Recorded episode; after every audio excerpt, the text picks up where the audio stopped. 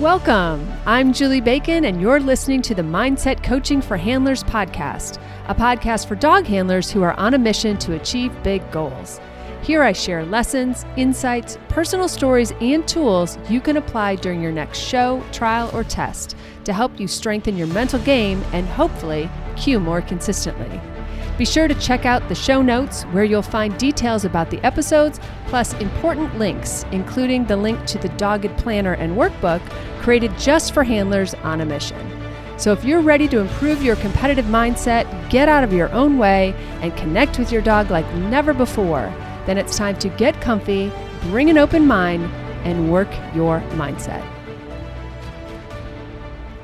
Hey there, and welcome back. All right, this week we're going to tackle the ego. So, um, I think the ego is a little bit misunderstood in terms of like what it is. And uh, there's truthfully, there's a bunch of definitions about it. There's a very like spiritual definition about it that really says that like you know the ego is is you know this part of your mind that you know thinks in terms of itself and really prioritizes self and then there's like society's version uh, or definition of ego which is you know which we associate with like egomaniac like someone who's just like thinks they're all that in a bag of chips and this the world you know revolves around them and like oh my god what an ego on that person right? And um and in there somewhere is a version that will sit with you right? Um like there's just such a range of things. But i think what we can agree on is the or the, the similarities between the definitions are the part where the ego is really concerned about self and what the self wants and it doesn't have to be in some egotistical sense, right? Some blown up way. It can just be a way that you're putting yourself first in a way that may or may not be appropriate to the situation. Okay. So I've got five sneaky ways that ego shows up in our mindset work and in working with our dogs and competing and all of those things. And I'm just going to kind of talk through some of these things because uh, one or two of them have come up in coaching calls this week.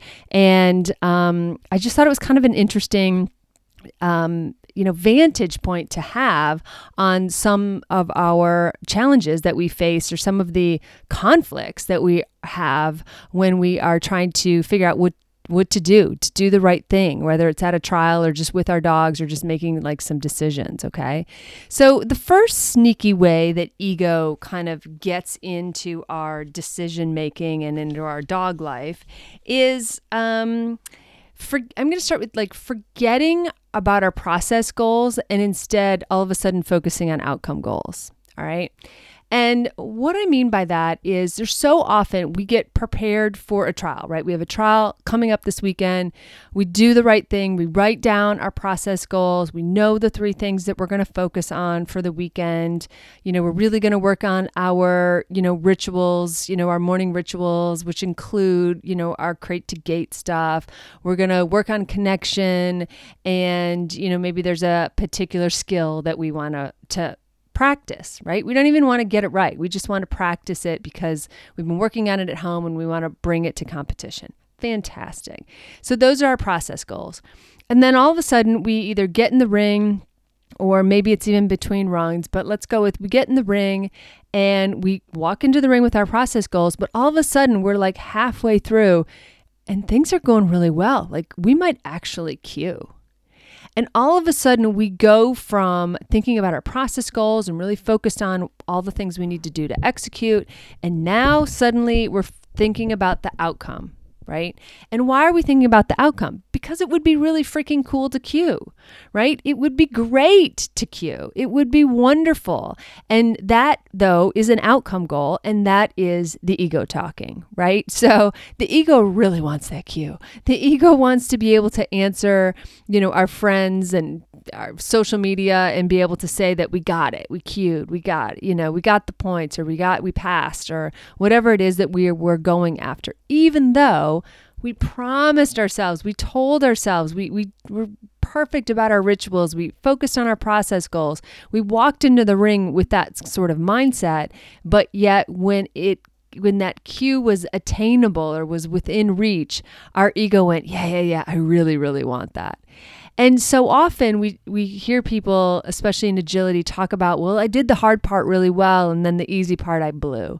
And a lot of that is because we're so focused on the execution of the quote hard part, right? We really are present for the ex- executing that tough sequence. And yet, when it comes to the quote easy part or that like fun, you know, straight line all the way home, uh, we let down and we almost assume or take for granted that the cue's right there, i.e., we start focusing on the outcome.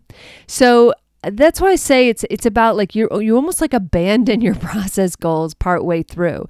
Could be partway through a run, could be partway through the day, right? You have you go in with your process goals in the morning, you have a really good run, you stick to your process goals, but you're like, you know, I think in the afternoon this might get even better. Like I might we could actually do this and then you walk into the ring in the afternoon with those those outcome goals just just sneaking at you. And all of a sudden, your ego really wants that outcome and you're less focused on your process goals and it doesn't go quite as well as it did in the morning. All right. So those are just kind of a, it's sneaky, right? Because you didn't set out in the morning. You didn't roll out of bed thinking about, like, I'm going to think about egos and cues and outcomes today. No, you rolled out of bed thinking about your rituals and process goals. But when that cue became an option. It became attainable. Your ego went, "Ooh, that looks good. I want that." Right? And it's hard because we want that's what we want, right? In the end of the day, we're doing this mindset work because we want to cue more, we want to be more consistent, we want to be more confident. And so that is the thing that we want, but it's hard to stay in that moment and stay in the present moment truly and really sit with those process goals and execute against them, right? So that's one way. Another way is battling the best thing for our dogs against the thing that we want to really, really do, right, for ourselves. And one of my stories that I have for this is maybe a little more dramatic than most stories, but um, I think it'll set the stage. I uh, qualified one year in agility for the AKC Invitational in Florida. And um, it was the second year that I had qualified, but I had made a promise to my dog that she would no longer have to jump 24 inches. And that was the height that she qualified at. I had dropped her down to preferred, but I dropped her down, you know, midway through that qualifying period or partway through that qualifying period. So she still made it to the invitational at 24. And it would have been so easy, so easy to get her ready to start jumping 24, you know, for a few weeks before the invitational and to get her ready to go and to go have a great time. It happens to be an event I love. I think it's a really fun event and I I mean, I would have loved it. My ego would have loved to have gone back. That was something I really wanted to do for me. And I made that promise to her though, and I turned down the invitation. I, you know, passed it to the next person in line who really wanted to go, thankfully. So that was lovely. And I, you know, let it go because that was the right thing for my dog. And it doesn't have to be that dramatic. It could be as simple as you've got a really green dog who is maybe not ready to do some you know uh, your favorite trial or something but maybe the environment you know the environment's going to be really hard on them you really want to go but your baby dog's going to have a really hard time with it. So what do you do you know, do you say, you know what, it'll be a learning experience for them? That's great if you mean it. See, number one, ego sneaking in for outcome, right? So if you really go for the experience and you really say, you know what, he's going to have to get used to this environment. We're just going to be, I know it's going to be a little bit of a mess, but I'm going to do it for the experience great, then that's a really good reason to go. But if you're going thinking, I really love this event and yeah, he should be fine, he should cue, it should be no problem at all, that might be setting unfair. Uh, goals for your baby dog who's not really ready for a quote big environment right? And there's other places that you know you can probably think of um, where we make those trade-offs because we really want to do something, whether it's an event or you know whether it's something we want to try. Maybe it's a trial that we have never been to, and all of our friends are going, or you know maybe it's a you know a really um, a, a big event that's coming to our area that we won't get another chance to go to. So it just it's all over the place, right? But there's that that struggle, that fight that we have sometimes, which doing the right thing for our dogs and where they are now in terms of what they need in order to develop ex- experiences and be successful in the long run versus, you know, doing the thing that we want to do right now because it, for whatever reason, it's a great event. Our friends are going. You know, it's a great judge that we want to run under. Like there's a million reasons. There's a million reasons that we make those trade offs. And that's exactly what they are. They're trade offs. And I'm not saying don't do it. I'm saying understand what your trade off is and then potentially adjust your either outcome goals or process goals so that you and your dog can be successful and have a great weekend. All right. Um, because it's a struggle you know, it's a struggle to, you know, give up the thing that we've been wanting to do um, in order to do the thing that our dog most needs. Right. And maybe even that might mean pulling from a class because they're just not going to be able to, you know, handle the heat. Right. It's still a million degrees in some parts of, of the US right now. And, you know, that might not be fair. Maybe the best thing to do for them is pull them, even though you really want to go right? So trade offs. And that's a sneaky ego thing, right? Wanting to do the thing for yourself, and it may or may not be the best thing for your dog. Okay. And I know we always have our dog's best interests at heart. Um, but it doesn't mean it doesn't pull at us. And that's really what this is talking about, right? How our ego sneaks in and creates this conflict where there might not normally be a conflict. Okay, makes sense? All right. The next one goes into expectations. And expectations is kind of, well, it's another sneaky one, right? Because it's interesting that what expectations do to us and do to our brains. And we could probably have three more podcasts on just dealing with expectations because as I wrote in my um, newsletter this week, and if you're not on my newsletter, go to show notes, get in my newsletter list. But I wrote in my newsletter this week is that we have these, you know, we're, we're sort of trained and brought up, if you will, that if we, for instance, if we work hard, we'll get results, right? They tell you that in school. Your parents tell you that. Um, Amazon says if you order today, you'll have this in two days, right? We're just so conditioned that if we do this, we'll get that if we do this, that will happen. And we are taught that in school. We are taught that in sports, right? If we train hard, if we work harder, we will see the results. And then all of a sudden, we take up this sport that has dogs, and it's not so much a straight line because our dogs don't really get the memo about the do this, get that. So we train our dogs, we think we're ready, we think we're prepared, we walk into the ring, and the old wheels come flying off, right? It just goes to hell in a handbasket in super lickety split, right? So, for whatever reason, we had these expectations that, well, I did the training, I did the preparation, you know, I did everything you said, I did, you know, everything my trainer said, I did everything everybody told me to do, and it didn't happen that way. And that's the rough thing about sports, right? Any sport, our sport, skiing, any sport, is that's what makes it interesting, right? It's hard to do. And in our case, you know, we have to rely on an animal to also be able to show up and perform that day and not have their own stuff going on, you know, physically, mentally, emotionally, what have you, and that they that we show up as a team that day and really can perform. It's hard for two beings to show up on the same day and be able to perform in that way.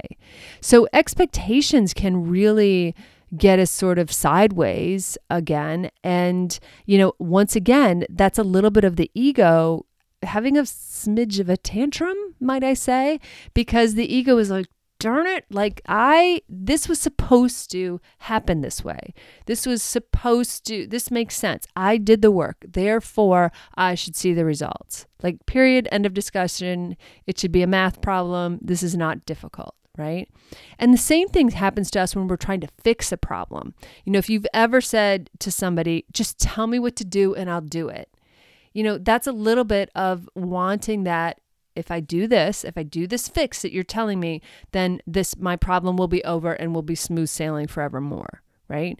And then again, that's a very ego egocentric, you know, meaning it's, you know, thinking about ourselves and thinking about what it is that we want and, and how our expectations come into play when we are thinking about our sports and thinking about the effort we put in versus the results that we're seeing, right? We have very specific notions in mind of how that should go. And when that doesn't go that way, it really stings. You know, these unmet expectations, it can shake our faith, right? Because we think, well, why am I doing all this work if it's not going to work out? Or you know well then should i even be doing this anymore? You know and then we start to have all of these sort of crazy notions enter our heads all because our expectations were not met. Instead of stepping back and thinking well what were those appropriate expectations to have? Were these appropriate goals to have for you as a handler for your dog in this stage? So it gets pretty sticky pretty fast, obviously, and expectations can really, you know, really, really mess with us. All right. I have two more after this. Okay, I have a quick question for you. Have you ever thought about coaching? Because one on one coaching lets us dive into your specific challenges and create tailored solutions. Because at the end of the day, no one has your exact challenges, and we all know that everyone has different goals. So, through coaching, you'll get that breakthrough faster, basically. And I know it's true because I see it in my clients week after week. So, if you're ready to take your mental game to the next level, let's chat. Okay, back to the show. All right, so we've talked about three ways so far that our ego sneaks in forgetting our process goals and focusing on our outcome, you know, battling the thing that's the best thing for our dogs, which is that with the thing that we really, really want to do. And then we left off at how expectations can really rattle us and really mess with, you know, what with our dogs and our progress and where we think we are in the world. So I've got two more for you. The next one is comparison comparison comparison we've talked you know before you know that famous quote the comparison is the thief of all joy well it really is you know, messes with your ego too, because you start to compare your journey with someone else's journey, which is really, really hard to do. Obviously, it's dangerous. You know, most of the time we're seeing someone else's outside, you know, their the results, their outside package of of their journey instead of seeing like all the inner guts, right? Or how hard they worked or all the stuff that they've been through this year or you know, just really their inner journey. You know, we don't we're not really usually comparing apples to apples here. It's usually comparing our inner darkest, yuckiest with someone else's bestest, shiniest, happiest, right? And then that really can mess up your sense of self, your sense of accomplishment, and we start comparing. We compare other dogs. Well, that dog is even younger than my dog and they're further along. You know, that person has even less experience than I have and they're further along. Or, you know, I can't believe that they're able to do this and I'm struggling with that, you know? And so we just compare, compare, compare. And we compare because we're looking for a measurement tool right? We want to know, I mean, at our base, at our core, we want to know that we're getting better. We want to know that we're improving, we're making progress, we're headed in the forward direction. So we grab on to these outward milestones, you know, measuring sticks, whatever you want to call them, to try to figure out, well, how am I doing? How am I doing? How am I doing?